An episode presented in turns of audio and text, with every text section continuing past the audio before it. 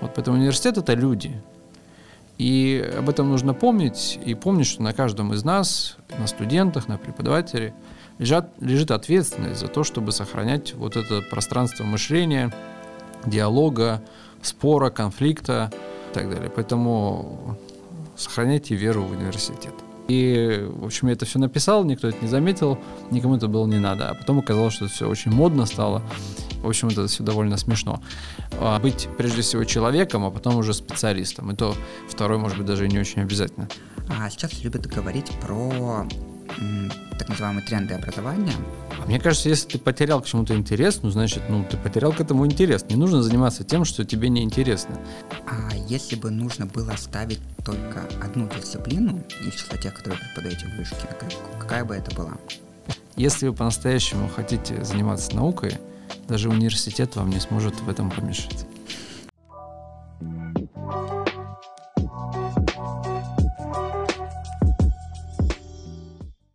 Всем привет! Меня зовут Илья Дерезовский, и это «Научный сеанс» – подкаст от Центра академического развития студентов, где мы с преподавателями и сотрудниками вышки обсуждаем науку, актуальные исследования и как студентам, попав в научный поток, успешно реализоваться в науке.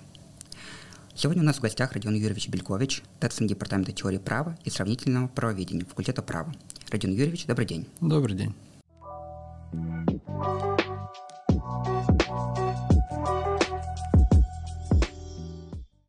Расскажите нам немного о себе. Какие дисциплины вы преподаете, ваши научные интересы, чем интересуетесь вне науки и работы?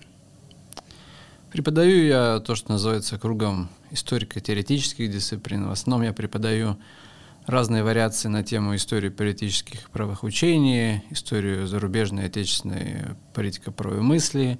Преподаю курсы, связанные с теориями справедливости, с радикальной политико-правовой мыслью. Ну, то есть все, что касается в основном интеллектуальной истории, ее приложения к сфере политики и права. Что касается так называемых моих иных интересов, ну, дело в том, что я не разделяю свою жизнь на ту сферу, где я занимаюсь работой и, условно, сферу досуга. Для меня это все одно и то же, и поэтому сфера моих, что называется, научных или педагогических, преподавательских интересов это та же самая сфера, что и меня интересует во всей моей жизни. То есть, иначе говоря, я не прихожу на работу, преподаю там историю приручения, ухожу, занимаюсь чем-то другим. Нет, это, собственно говоря, то, что составляет мою жизнь, как и многие другие вещи. Я занимаюсь самыми разными вещами, начиная там от, не знаю, музыки, живописи, коррекционирования, политики, в конце концов, и заканчивая, вот, собственно, педагогической деятельностью. Но все это одно и то же, это все просто набор практик, которые, мне кажется, адекватны любому свободному человеку. И поэтому для меня работа — это не работа, а просто мое ежедневное существование. А вот вы упомянули коллекционирование. А коллекционирование чего? Ну, в основном я коллекционирую живопись и графику. А, может быть, у вас есть какие-то особенные какие-то экземпляры, которые очень дорогие и вы можете выделить особенно? Ну, я бы не сказал, что у меня есть какой-то вот один экземпляр, который мне э, больше всего мил, потому что я собираю разные вещи, там и современное искусство отчасти, э, например, э, новую академию, так называемую, это круг Тимура Новикова, Питер, девяностые годы, и его последователи, в том числе ныне живущие, там, например, там, Егор Остров, вот, и, не знаю, и советский авангард э, шестидесятых, семидесятых, типа той же, например, там Лидии Мастерковой, например, и более классические произведения. То есть я бы не сказал, что у меня есть какая-то специальная сфера. Я коллекционер не какой-то точечный, я их это собираю все просто для себя, для личного удовольствия, такого мелкобуржуазного, а не из каких-то таких специально коллекционерских соображений. А как вы находите вот эти работы? А, чуйка подсказывает. Хорошо. А еще в своих хобби вы упомянули музыку. Можно тоже поподробнее рассказать? Но я бы только хотел оговориться, что это не хобби, потому что хобби — это мелкобуржуазная, собственно, концепция, которая предполагает, что вот у человека есть работа, серьезная профессия, где он посвящает и время, там что-то и так далее, и потом приходит домой и вяжет крючком. Например, да, о чем никто не знает, это его тайное удовольствие.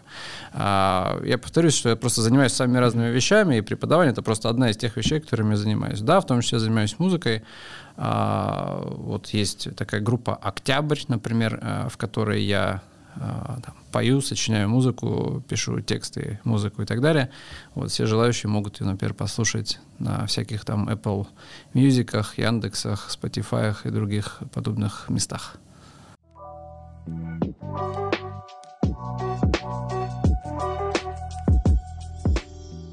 Родион Юрьевич, давайте теперь отправимся в самое начало вашей академической жизни, а именно как формировались ваши интересы, научные интересы в такие предуниверситетские школьные годы. Что или кто повлиял на формирование вот этих ваших интересов? А, мне кажется, Октябрьский переворот девяносто третьего года, когда расстреляли парламент, мне стало странно, это все дико, и я понял, что что-то с происходящим в мире не то, и надо изучать, что с, что с этим миром не то. Вот, поэтому с этого периода я стал интересоваться сферой политико-правовых учений, идеологии. Вот, и мне кажется, тогда во мне зародился интерес к радикальной политико-правовой мысли, который до сих пор у меня никуда не исчез. Так что вполне себе действительность, так сказать, подсказала, чем в этом мире нужно заниматься, чем в этом мире нужно интересоваться. Вот, и я до сих пор считаю, что это событие является одним из ключевых для современной отечественной истории. Вот, поэтому на меня, да, повлияли вполне конкретные события, свидетелями которых, хотя и юным, и по телевизору я был. Вот, но вот девяносто третий год, я думаю, на меня повлиял прежде всего. Вы окончили специалитет по специальности юриспруденция в вышке. Факультет, факультету права, когда вы поступали, было, получается, около четырех лет, примерно четыре года. Что-то такое. А расскажите, как проходило ваше поступление в университет, вот что вы учитывали а, при выборе вуза и факультета, потому что, кажется, всего четыре года. Не было ли у вас сомнений или, наоборот, какие-то ожидания от университета? А не было ни сомнений, ни ожиданий, потому что я ничего не знал про этот вуз и факультет. То есть все было очень смешно. Это был как раз период э, начала самой двухтысячных, две тысячи первый год, когда э, в университетах модель поступления менялась, и все переходило с устных вступительных испытаний в основном на письменные. И э, в моем городе, я из Красноярска, э, я написал сначала вступительные испытания в свой родной, так сказать, э, государственный университет красноярский. А потом оказалось, что у нас есть какой-то центр, где можно было написать, кажется, олимпиаду в Высшую школу экономики, которую я и написал, просто потому что можно было. И результаты пришли раньше, чем из Красноярского университета, поэтому я решил поступать в Высшую школу экономики, ничего абсолютно про нее не зная, так что никаких ожиданий у меня не было и ничего не боялся, потому что вообще мне было, по большому счету, достаточно безразлично это все. Вот. Поэтому это все была чистая случайность, о которой я не жалею, так что все произошло вполне уместно в моей жизни. А, хорошо, вы пришли вот в вышку без ожи... каких-то ожиданий, мало что зная про университет и факультет. Какие были первые впечатления от э, университетской учебной жизни? Может быть, что-то запомнилось больше всего? У нас тогда факультет располагался на Малой Ордынке семнадцать, вот, и больше всего мне запомнилась, собственно, Малая Ордынка. Это Замоскворечье, замечательное место. Еще, я помню, была осень такая хорошая, теплая, солнечная. Вот. И больше всего мне, собственно, нравилось в моей учебной жизни. Это дорога до университета. Там все было так приятно и здорово. И университет располагался в дореволюционном красивом здании. Ну, оно и сейчас вышке принадлежит. Просто сейчас там кто-то другой сидит по каким-то техническим причинам. Вот. Поэтому, на самом деле, я больше помню не столько сам процесс обучения, ничего там такого не страшного, не специфического, по-моему, не было, а вот все, что меня тогда окружало.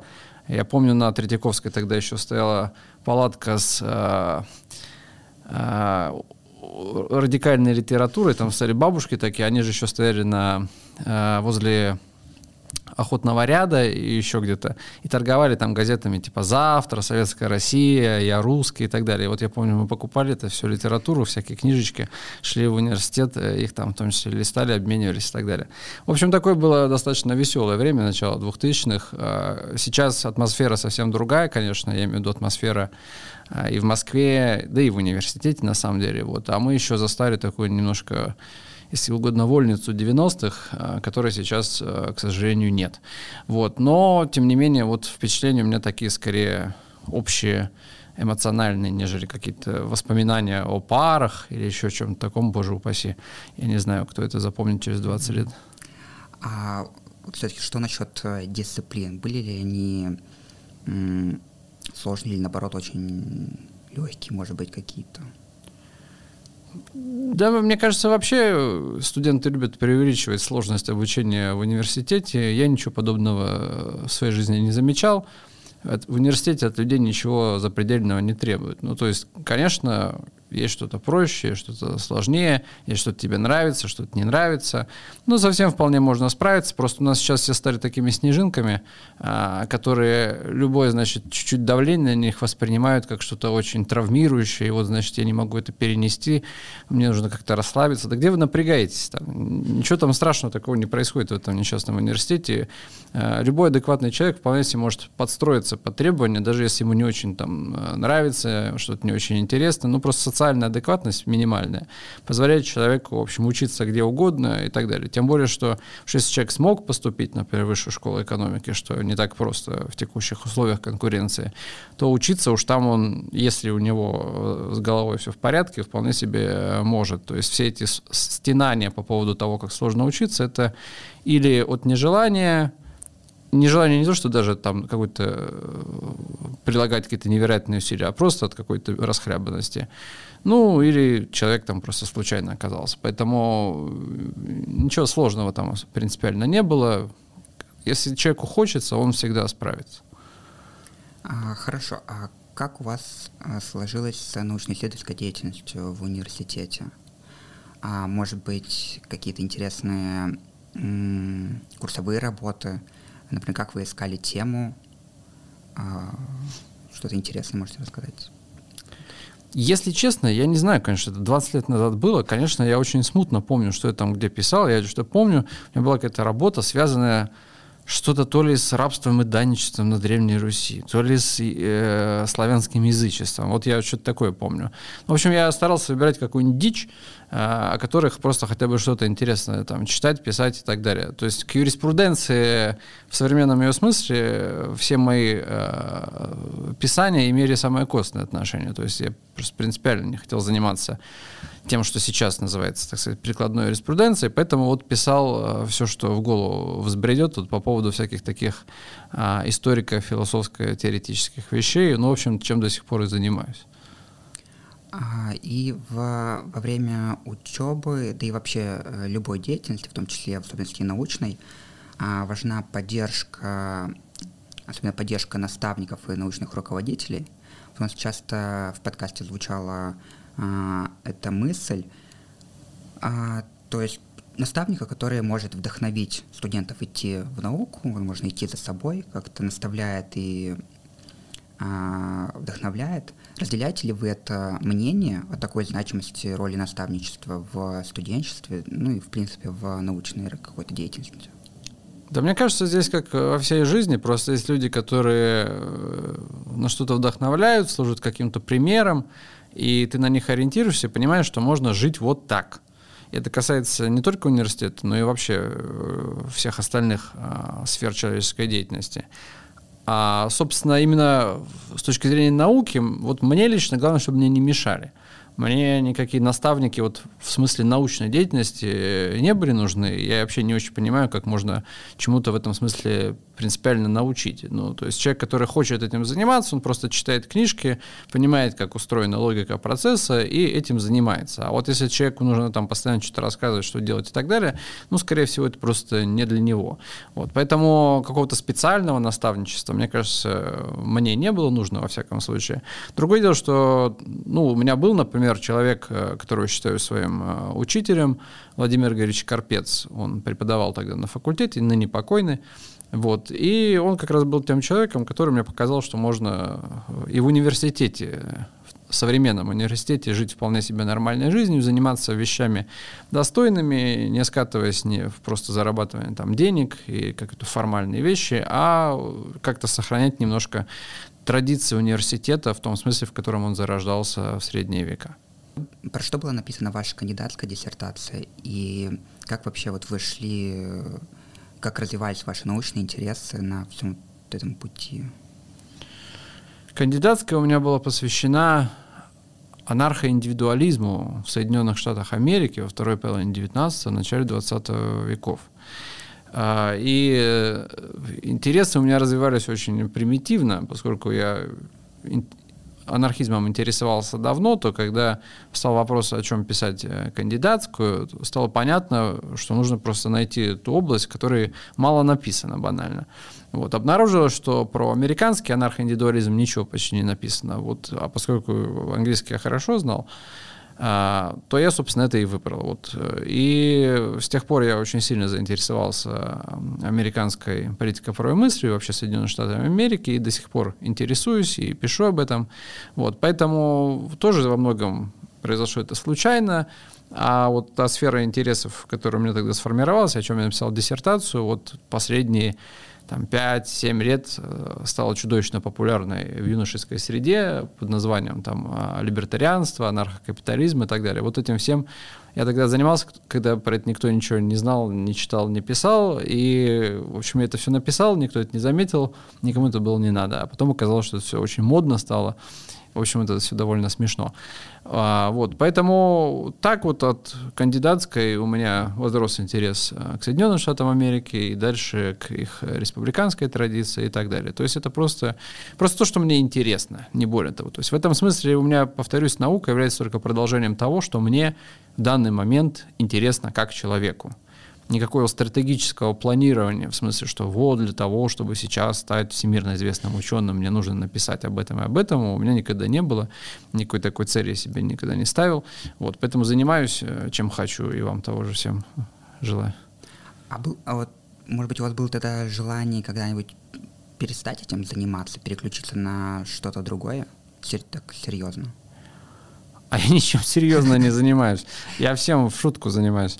Вот, поэтому и переключаться мне не с чего и не на что. То есть переключаются люди, которые вот решают, я буду ученым, я построю себе карьеру, значит, ученого. И в какой-то момент они думают, нет, у меня не получилось, пойду в там, какой-нибудь менеджмент или там в ай ти и буду строить там к себе карьеру. Я себе карьеру никогда не строил, поэтому мне переключаться не с чего и не на что. И, в общем, вполне себе все хорошо. И... То есть для меня наука — это просто заниматься, читать то, что я бы читал и так, и писать то, что я писал бы и так. Но замечательно, что еще можно это делать в институциональных условиях, еще и с людьми разговаривать, и в кабинетах собираться. В общем, все здорово.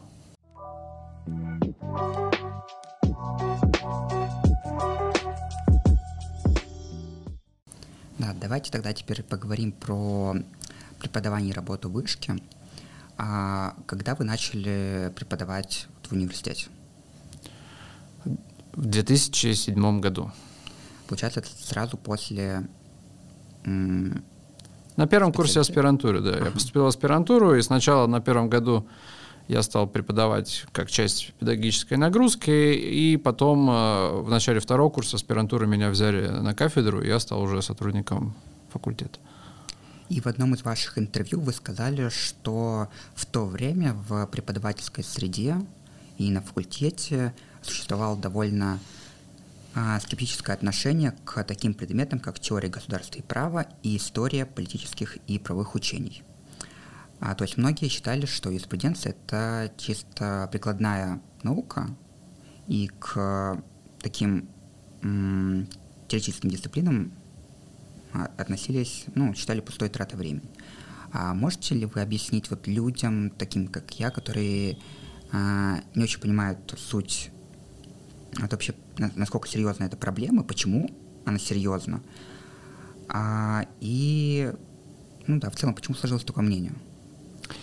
Но дело в том, что это не проблема, собственно, юридического образования или именно юриспруденции, или даже, может быть, не только проблема высшего образования как такового, это проблема нашего общества. То есть наше общество сейчас организовано так, что э, движение человека по жизни связано прежде всего с его попыткой встроиться в рынок труда, в некоторые экономические процессы. В этом рынке, значит, на этом рынке заработать себе денег. И, соответственно, в том числе система образования выстраивается таким образом, чтобы наиболее эффективно э, это сделать. То есть, чтобы на, наиболее эффективным образом устроить текущего студента и будущего выпускника там в какую-нибудь фирму, не знаю, на госслужбу или еще что-то такое.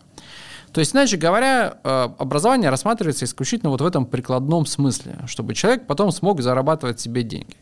И, конечно, с этой точки зрения всякие эти бесконечные наши рассуждения по поводу высоких материй или даже не очень высоких, они, оказывается, никому не нужны. То есть у всех, естественно, возникает скепсис. Но если я пришел получить набор навыков, которые нужны будут моему работодателю, зачем мне тут рассказывают про Платона, например? Ну, действительно, зачем? Совершенно справедливая критика. А вопрос только в том, а действительно ли высшее образование существует для этого? Действительно ли оно существует, университет существует для того, чтобы человек устроился на работу? То есть, когда оно возникало в средние века, никто так, конечно, не думал. Для того, чтобы было устроиться на работу, ну, человек шел в цех, например, да, в гильдию. Или там юрист шел в суд и смотрел, как работают судьи, например, да, там, или какие-нибудь, не знаю, баристеры, солиситеры. Ему для этого образование высшее получать не нужно было, и в университете не нужно было обучаться. Университеты возникали для других целей. А в университетах формировался определенный круг людей, которые занимаются, собственно, теоретическими вещами, которые могут посмотреть на эту действительность, об этой действительности что-то сказать, не пытаясь встроиться в эту действительность с прикладной точки зрения. Но поскольку последние, ну, примерно сто пятьдесят лет университет, университеты в этом смысле принципиально меняются, особенно с начала-середины двадцатого века, в том числе и за рубежом, у нас существует вот это движение в сторону так называемого практикоориентированного образования, где люди приходят в университет, чтобы получить, значит, лицензию на осуществление, по большому счету, какой-то прикладной практики. Ну, чтобы, например, рассматривать, рассматривать его как социальный лифт, например. Вот у меня родители там какие-нибудь были, не знаю, рабочие, а я стану, значит, каким-то более высокооплачиваемым специалистом.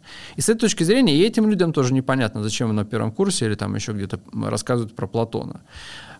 И юрфирмам непонятно, зачем им рассказывают про Платона, и выходят типа студенты, которые ничего не умеют. И они в этом смысле тоже правы. Действительно, люди выпускаются из университета, приходят в фирму, их там переучивают или доучивают, чтобы они выполняли какую-то нужную этой фирме функцию. Безусловно, конечно, так, потому что у нас существует некоторый диссонанс между тем, что такое на самом деле университет, и тем, какую функцию он выполняет сегодня. И у нас возникает какая-то смесь такая, такой кентавр, где, с одной стороны, у нас сохраняется пафос э, университетский, но практически от выпускника ждут совершенно иного, чтобы он просто умел делать какие-то практические вещи.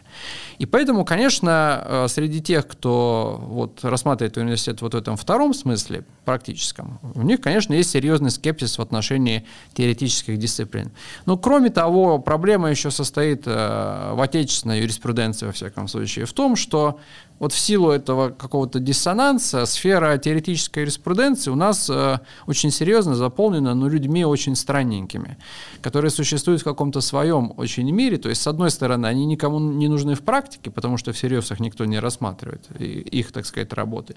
А с другой стороны, они не встроены в мировую науку, они не понимают, чем в современной науке люди занимаются, они существуют в каком-то своем маленьком мирке и бесконечно, значит, друг с другом встречаются и занимаются тем, что я называю столоверчением, то есть обсуждение там, вот сколько есть стадий там, в правовом регулировании, там, четыре или пять, и всерьез, значит, люди там в семьдесят лет, профессора, доктора наук, друг с другом об этом спорят, например, да, собираются на какие-то свои междусобойчики, у которых ничего интересного не происходит, они просто снова встречаются, друг друга хвалят, там, выпивают на фуршете и расходятся. Вот, конечно, такая теория никому не нужна вообще, и мне в том числе не нужна.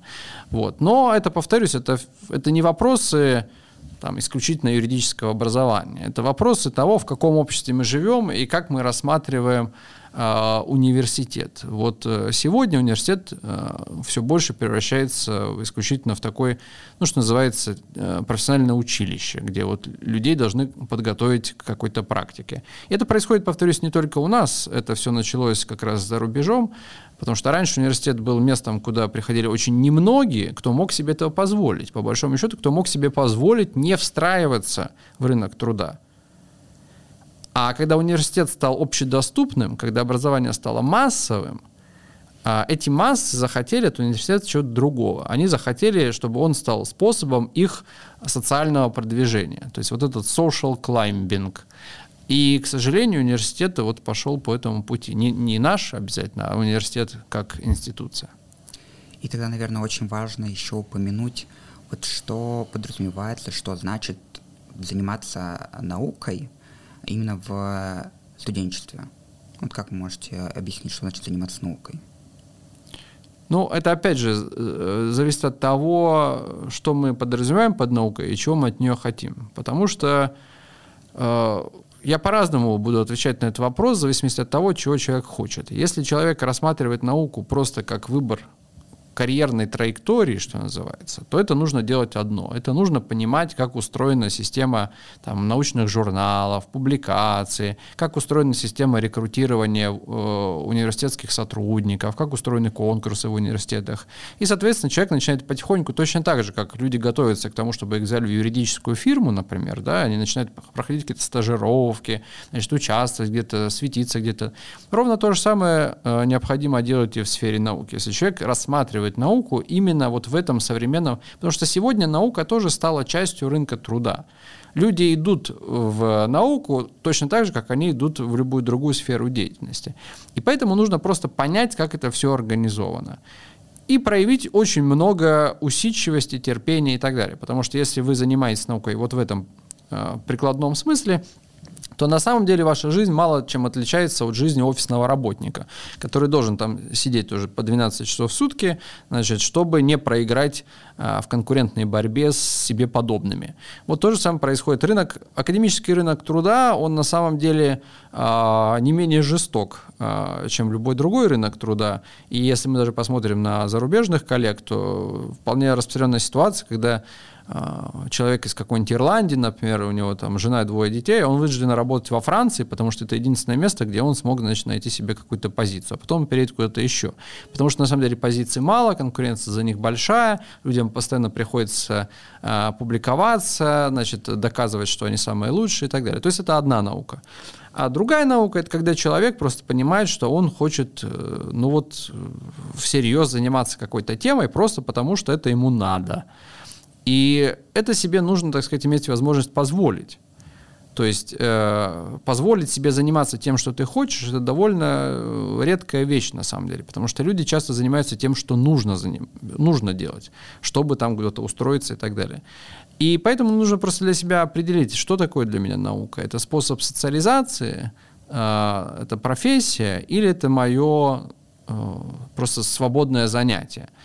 И в зависимости от этого человек уже начинает э, менять свои, так сказать, стратегии. Конечно, например, студенты, которые действительно хотят чем-то заниматься, интересуются чем-то по-человечески. Вот не в этом прикладном смысле, что я хочу вот стать там, а просто действительно им это нужно. Естественно, таких людей я в том числе исторически всегда поддерживал и старался их вести там с самого первого курса бакалавриата и доводить там и до диссертации, и брать, то есть не то, что брать, а помогать им устроиться на работу и вообще формировать какой-то круг заинтересованных людей. В этом смысле, например, наш департамент, мне кажется, очень интересен на тем, что у нас действительно собрался круг молодых ученых, если угодно, которые действительно занимаются тем, что важно, интересно, нужно, и занимаются этим не из каких-то прикладных и шкурных соображений, а действительно потому, что, ну, вот есть такой у нас коллектив, и здорово.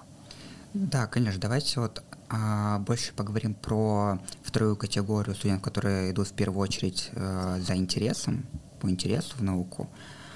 А, Мне кажется, очень важный вопрос и проблема, как э, сохранить себе вот этот интерес, как его не потерять, э, столкнувшись с, с, с различными трудностями и проблемами. Вот можете ли поделиться каким-то советом? А мне кажется, если ты потерял к чему-то интерес, ну, значит, ну, ты потерял к этому интерес. Не нужно заниматься тем, что тебе неинтересно. То есть э, я вот, понимаете, не разделяю всю эту современную психолого-ориентированный подход к жизни, где вот есть какой-то интерес, выгорание, вот я здесь, значит, там загорелся, здесь потерял, вот здесь у меня выхолащение, вот еще что такое. Для... Мне кажется, это все просто а, полная ерунда, ничего этого не существует. Если человеку что-то интересно, по-настоящему интересно, он этим будет заниматься, ему не нужно себя в этом смысле мотивировать, значит, смотреть какие-то цитаты мотивирующие, или слушать мотивирующую музыку, или там ходить на какие-нибудь тренинги, или я не знаю еще что такое. Ну, то есть ты занимаешься тем, что тебе нужно в этой жизни. Если тебе это на самом деле не нужно, не надо этим заниматься. Вот, поэтому, опять же, мотивация здесь разная. Если человек э, хочет так трудоустроиться, то это и будет для него мотивацией. А если человек интересуется, там, не знаю, э, итальянской живописью шестнадцатого века, по-настоящему интересуется, так он и будет ей заниматься. Ему не нужно себя убеждать, что это надо. Но вот если вам что-то и по-настоящему интересно, вам не приходится себя заставлять этим заниматься. А если приходится, ну, значит, наверное, это просто не ваше, вам не надо, и нужно просто время свое не терять, а сконцентрироваться на том, что действительно к чему душа лежит. И еще на вопросы о роли науки высшего образования отлично отвечает концепция и принципы, которые были заложены в... курс, проект «Основы критической теории», и вы является, яв, являетесь одним из основателей этого проекта. Расскажите, пожалуйста, про эти важные принципы вот именно на примере этого курса и чуть больше про этот проект. Ну, это был, кажется, две тысячи четырнадцатый год, если мне не изменяет память. Мы как раз хотели... дать возможность тем студентам, которых немножко утомляет такая начетническая, догматическая э, форма юриспруденции, э, увидеть в ней нечто большее, что э, вопросы о государстве и праве — это не просто заучивание каких-то там вещей из учебника, э, таких постулатов, что государство и право — это предмет, по поводу которого можно что-то спрашивать, в чем-то можно сомневаться. Поэтому мы специально запустили такой годовой проект «Основы критической теории», который мы специально так назвали немножко провокативно. Ну, правда, тогда никто не понимал, в чем провокативность, потому что люди просто не знали, что такое Critical Legal Studies, как такое, такая исследовательская программа, начиная с шестидесятых в американской юриспруденции. Ну, неважно. Мы хотели просто дать возможность студентам уже на первом курсе попробовать себя в качестве таких вот философов права, если угодно. То есть не просто заучивать догмы по поводу законов, там, государства и так далее, а эти догмы поставить под сомнение. И поэтому у нас ключевое, ключевая форма взаимодействия была такие еженедельные в смешанном варианте полулекции, полусеминары, полусвободная беседа, полудоклады, где мы выносили на обсуждение какие-то а, современные проблемы, дискуссии и так далее, позволяли людям, студентам а, почувствовать себя частью вот этого какого-то глобального сообщества, которые задаются вопросами, а, которые не просто что-то выучивают, чтобы получить оценку или там, чтобы как-то а, в резюме себе что-то записать, а, ну, действительно, может быть, как-то свою жизнь хотят изменить, и не только свою, потому что вопросы государства и права — это вопросы, которые касаются каждого из нас, они связаны с применением принуждения. Поэтому, конечно, все, что связано с применением принуждения, нужно ставить под сомнение. А, или, во всяком случае, задаваться некоторыми вопросами по этому поводу. Вот мы хотели при, привнести этот элемент сомнения в систему образования, потому что нам кажется, что казалось, что это является чем-то принципиальным. Вот. С тех пор, правда, я уже от этого проекта отошел, потому что, ну, во многом, кстати, потому что я в значительной степени разочаровался в студенчестве. Практика показывает, что действительно чем-то всерьез интересуются и готовы свою жизнь, если угодно, посвятить вот такому вопрошанию, ну, буквально один процент от обучающихся. И э, мы слишком много, так сказать, тратили времени и сил, и, так сказать, гора родила мышь в этом смысле. Вот, поэтому это, конечно, был интересный проект, и пока люди молоды, они могут себе, наверное, позволить, значит, тратить время, силы, эмоции на такие вещи. Но В какой-то момент уже стало понятно, что это мне, во всяком случае, никому почти не надо. Вот, и поэтому я решил переключиться на какие-то другие вещи.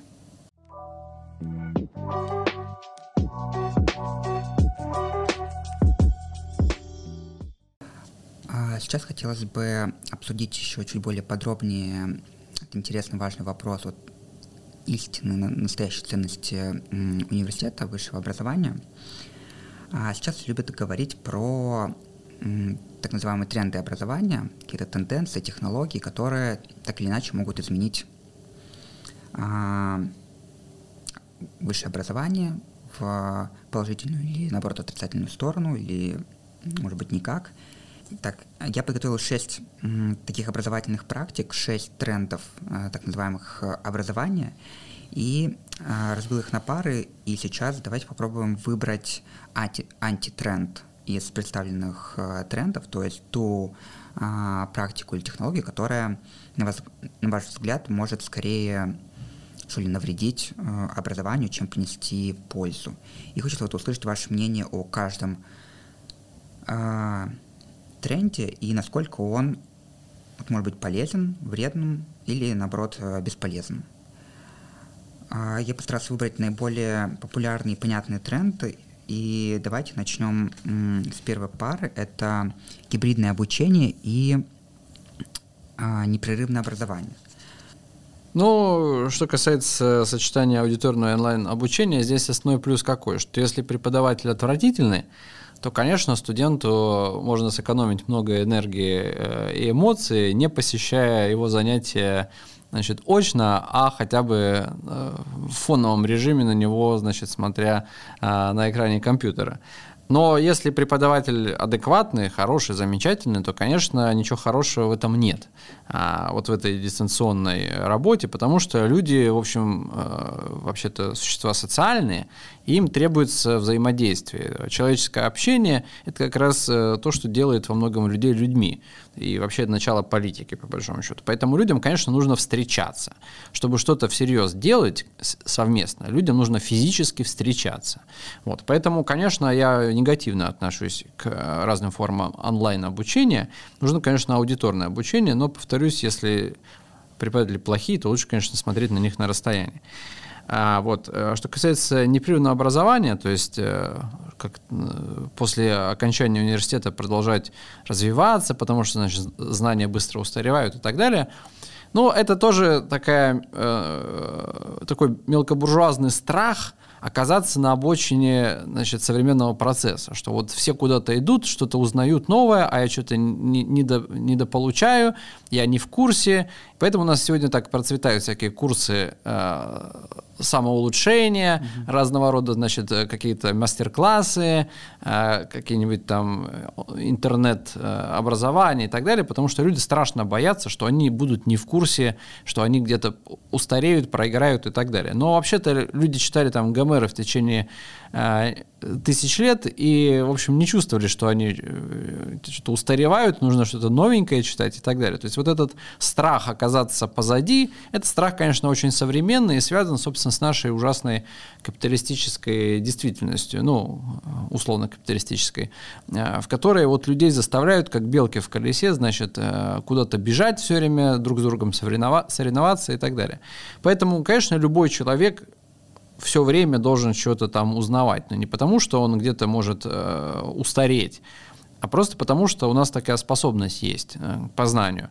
И на самом деле можно и в университете не учиться, а это в себе реализовывать. Вот. Поэтому, конечно, должно быть непрерывное образование, но только не в смысле, что новых сертификатов, курсов и так далее, а просто в сохранении этой подвижности, гибкости ума и желания э, стать более образованным в конкретном смысле этого слова, то есть сформироваться как личность, а не набрать себе, значит, каких-то дипломов и прочих хлычек. Ну, то есть оставляем... Все плохо. Все, Все это плохо. Ну, давайте выберем более плохое какое-то. Более плохое — цифровизация. цифровизация. Следующее — проектное обучение. Оно будет самое интересное. Применение знаний на реальных таких прикладных задачах и тотальная цифровизация, применение каких-то новых цифровых платформ. Ну, получение знаний для... через прикладные задачи ничего не могу сказать, потому что я не занимаюсь этими самыми прикладными задачами и вообще считаю, что этим должны заниматься вот там где-нибудь в, в судах или в юрфирмах. Вот там они пусть решают свои прикладные задачи. В университете избавьте нас, пожалуйста, от прикладных задач. Мы будем заниматься оторванными от жизни, так сказать, задачами. Другое дело, что, естественно, если вы занимаетесь условно наукой, то у вас тоже есть прикладные задачи. Например, написать статью там, или даже написать курсовую работу. В этом смысле характерно, что университеты сейчас часто отказываются, например, от написания курсовых работ и вообще подобного рода академических работ, потому что они действительно, ну, вот, не решают никакую прикладную задачу. Ну и что, что ты написал про, не знаю, там, государство там, во Франции в середине девятнадцатого века? Какую-то прикладную задачу? Никакую не решит. Вот, поэтому проектное обучение в смысле научного, в смысле, что обучение, которое связано с написанием какой-то работы, это, конечно, здорово. Потому что действительно человек что-то узнает гораздо лучше, когда он э, пытается при этом свои знания э, переформатировать в некоторую цель, которую он сам ставит для себя. Вот. Поэтому в этом смысле ничего плохого в проектном обучении в таком контексте нет. А, а что касается тотальной цифровизации, ну, мне кажется, мы вот про вот эту цифровизацию чуть выше говорили, про все эти онлайны. Поэтому вся цифровизация, которая мне необходима, это, конечно, просто банальный доступ к архивам журналов зарубежных, потому что нужно быть в курсе, что происходит, и книг, и так далее. И вот с этим сейчас, кстати, большая проблема у нас в последнее время в связи с известными событиями. Просто нам, значит, отрезали доступ к... кладези, значит, международной науки, вот, и теперь мы по крупицам там что-то где-то ищем, собираем и так далее. Поэтому цифровизация просто должна означать максимально широкий доступ к информации. А никакие там специальные платформы, технологии и приложения, которые встраивают в образовательный или научный процесс, они никому никогда не помогут. Это все, что, как говорят западные коллеги, form over substance. Когда мы пытаемся содержательную деятельность заменить какими-то внешними костылями. Вот мы придумаем какой-то инструмент, который вместо нас там что-то сделает. Ничего никому... Это, знаете, сам, это началось все с таких банальных вещей, как презентации на лекциях. Вот если люди нормальные, они Они могут рассказать и послушать без всяких картинок. Ну, если только вы не занимаетесь, например, историей искусства, допустим, да. А вот это все попытка превратить все в какую-то развлекательную игру, mm-hmm. чтобы, дескать, люди не могут воспринимать информацию на слух, но это просто свидетельство того печального состояния, в котором мы сегодня находимся. Поэтому, если здесь нужно убрать что-то плохое, давайте уберем цифровизацию. Последняя пара а, междисциплинарность и персонализация образования. Да. Ну, что про междисциплинарность можно сказать? Дело в том, что понятно, что мир, наш реальный мир, в котором мы живем, он не устроен в виде набора каких-то номенклатур, в котором, значит, вся действительность разделена на какие-то сферы знания. То есть действительность носит целостный характер. Поэтому, естественно, любое серьезное ее изучение, оно предполагает, ну, некоторый широкий подход.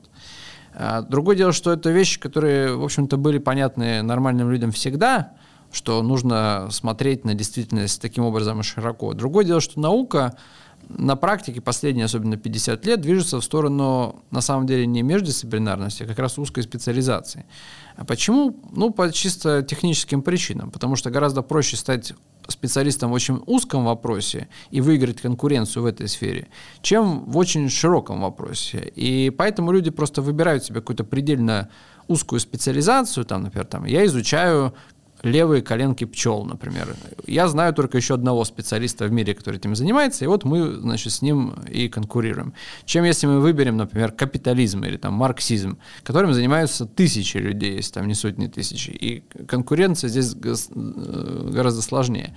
Вот, поэтому, но тем не менее, если говорить, так сказать, серьезно, для человека, конечно, человек не может изучать что-то вот только в каком-то узкоспециальном смысле. Конечно, любой нормальный человек стремится стать человеком возрождения, что называется. То есть быть прежде всего человеком, а потом уже специалистом. И то второе, может быть, даже и не очень обязательно.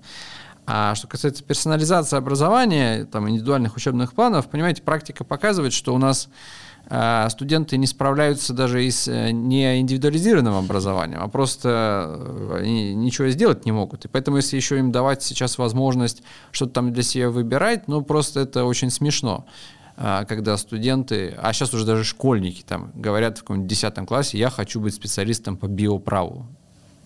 Я вот даже не понимаю, откуда у них такие вещи в голове берутся, кем они там хотят специ... быть. То есть они очень четко знают свое место на рынке труда, и это, конечно, жуть. То есть, по-хорошему, наоборот, университеты должны, на мой взгляд, скорее предлагать разную, если хотите, даже эстетику образования. И говорить, что вот мы видим юриспруденцию вот так в целом, например, а мы видим ее вот так. И мы предлагаем такие, что называется, пакетные наборы, где мы говорим, что у нас вот такой взгляд на вещи. И вот вы выбираете университет, про который известно, что там преподают вот такие люди, что у них вот такая идеология, философия и так далее, да, а здесь другие. И поэтому вы выбираете... То есть это все равно, что вы приходили бы в библиотеку и вам говорили: знаете, вот у нас в библиотеке рекомендуют читать вот такой-то, такой-то набор. Вы говорите: ну вот хорошо, здорово, я останусь у вас. А другой бы пошел в другую библиотеку, и, значит, ему другие. Но для этого нужен хороший библиотекарь, вот в чем дело. А если библиотекари плохие, тогда, конечно, приходится самому себе выстраивать, так сказать, индивидуальный учебный план и так далее. То есть это вопрос, конечно, не технологии, это вопрос, как всегда, человеческий. Ну а если убрать здесь, то, ну давайте уберем персонализацию образования.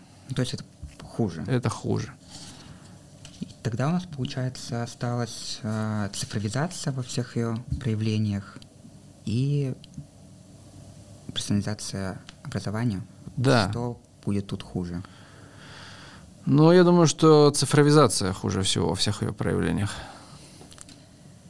Главное, антитренд образования из представленных у нас получилась цифровизация. Да, вкалывают роботы, а не человек.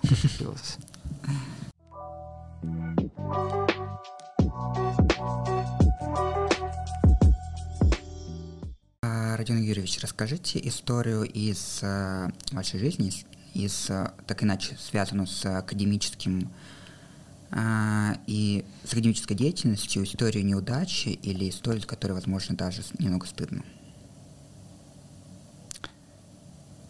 Ну вот свою никакую не могу вспомнить, а могу вспомнить историю своего близкого друга. Мы с ним учились вместе на одном курсе.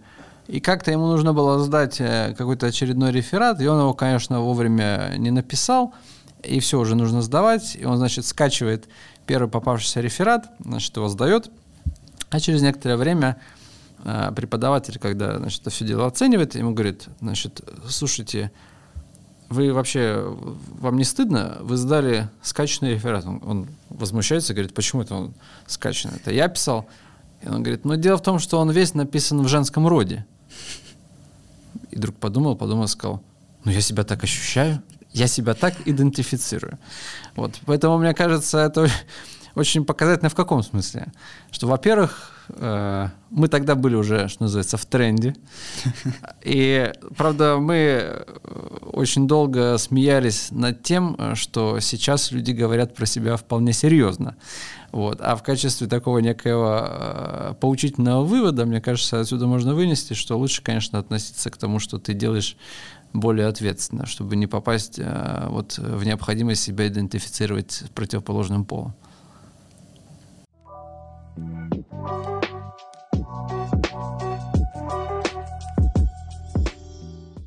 Давайте перейдем к блицу. Краткие вопросы и желательно пояснять свой ответ. Главные качества для ученого? Ну, мне кажется, они такие же, как и для любого человека. То есть, мне кажется, все добродетели, которые должны сопутствовать человеческой жизни, они должны проявляться и в ученом. То есть ученый — это просто человек, который всерьез относится к вещам. Вот серьезно относиться к действительности, ну, правда, с известной долей при этом юмора, конечно, это, мне кажется, для ученого принципиально важно. О чем вы думаете, идя на ваш первый семинар или лекцию со студентами вот в начале года?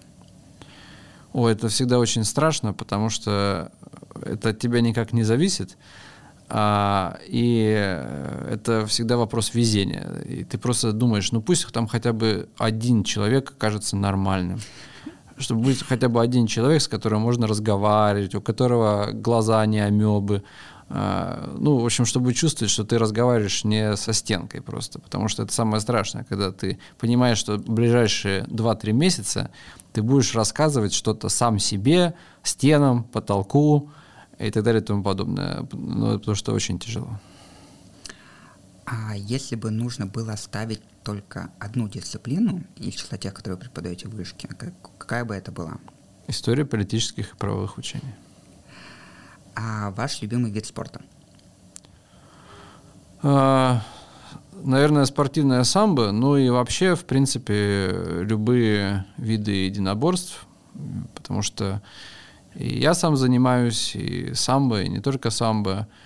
И мы всячески это дело пропагандируем. Ну, например, вот мы с друзьями создали в свое время, еще в шестнадцатом году, такой спортивный клуб политической философии «Пугачев» на факультете права, и не только для студентов факультета права, но и вообще для всех желающих э, студентов, и не только студентов, где мы вот э, пытаемся сочетать, э, собственно, занятия философией, обсуждение текстов и спортивные мероприятия. В частности, вот у нас есть работающая секция по самбо, находится там же, на Китай-городе, и три раза в неделю проходят занятия, где, собственно, мы всех с удовольствием и ждем. Поищите в интернете, свяжитесь с нами, приходите заниматься. Насколько я знаю, там еще не только самбо, но и шахматы, по-моему.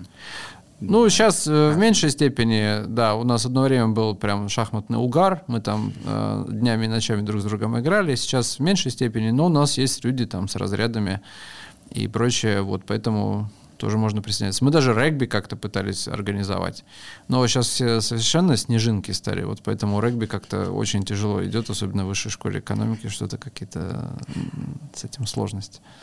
А книга, которую вы любите перечитывать и можете посоветовать э, почитать нашим слушателям? Новый Завет. Евангелие читайте, э, все остальное приложится. И наш м, постоянный вопрос, который я задаю всем нашим гостям. А, вам уже задавали примерно его пять лет назад, на двадцатипятилетие вышки, но вы не стали тогда на него отвечать, а, сказав, что, что двадцать пять лет — это не тот возраст, которым а, нужно поздравлять, и вот когда вышка проживет лет до тридцати, тогда будет о чем поговорить. А, тридцать лет в прошлом году прожила, и вот все-таки что для вас вышка? тридцать лет ума нет. Но что вышка? Я в вышке, так сказать, прожил большую часть своей жизни. То есть, если считать две тысячи первый, когда я туда поступил, то это уже сколько? двадцать два года. Ну, двадцать, ну да, двадцать один, двадцать два. Скоро будет двадцать два года. Поэтому для меня вышка, конечно, это, так сказать, место моего обитания. Я его не рассматриваю как место работы. Это просто место, где я вот э, живу. И слава тебе, Господи, что она есть, что мы можем там э, встречаться друг с другом, со студентами, разговаривать. И вообще это очень важно, чтобы университеты как-то все еще сохранялись, потому что это может быть последнее место вообще в современном мире, ну, где все еще есть какие-то остатки того, что называется старым режимом. То есть, э, вот, так сказать, средневекового мироощущения, которое я очень призываю всех студентов в себе и вокруг себя культивировать, что все-таки жизнь не сводится к получению диплома, зарабатыванию денег там, и так далее, что есть разные ценности, связанные с автономией, самоопределением, созданием пространства какого-то фундаментального вопрошания.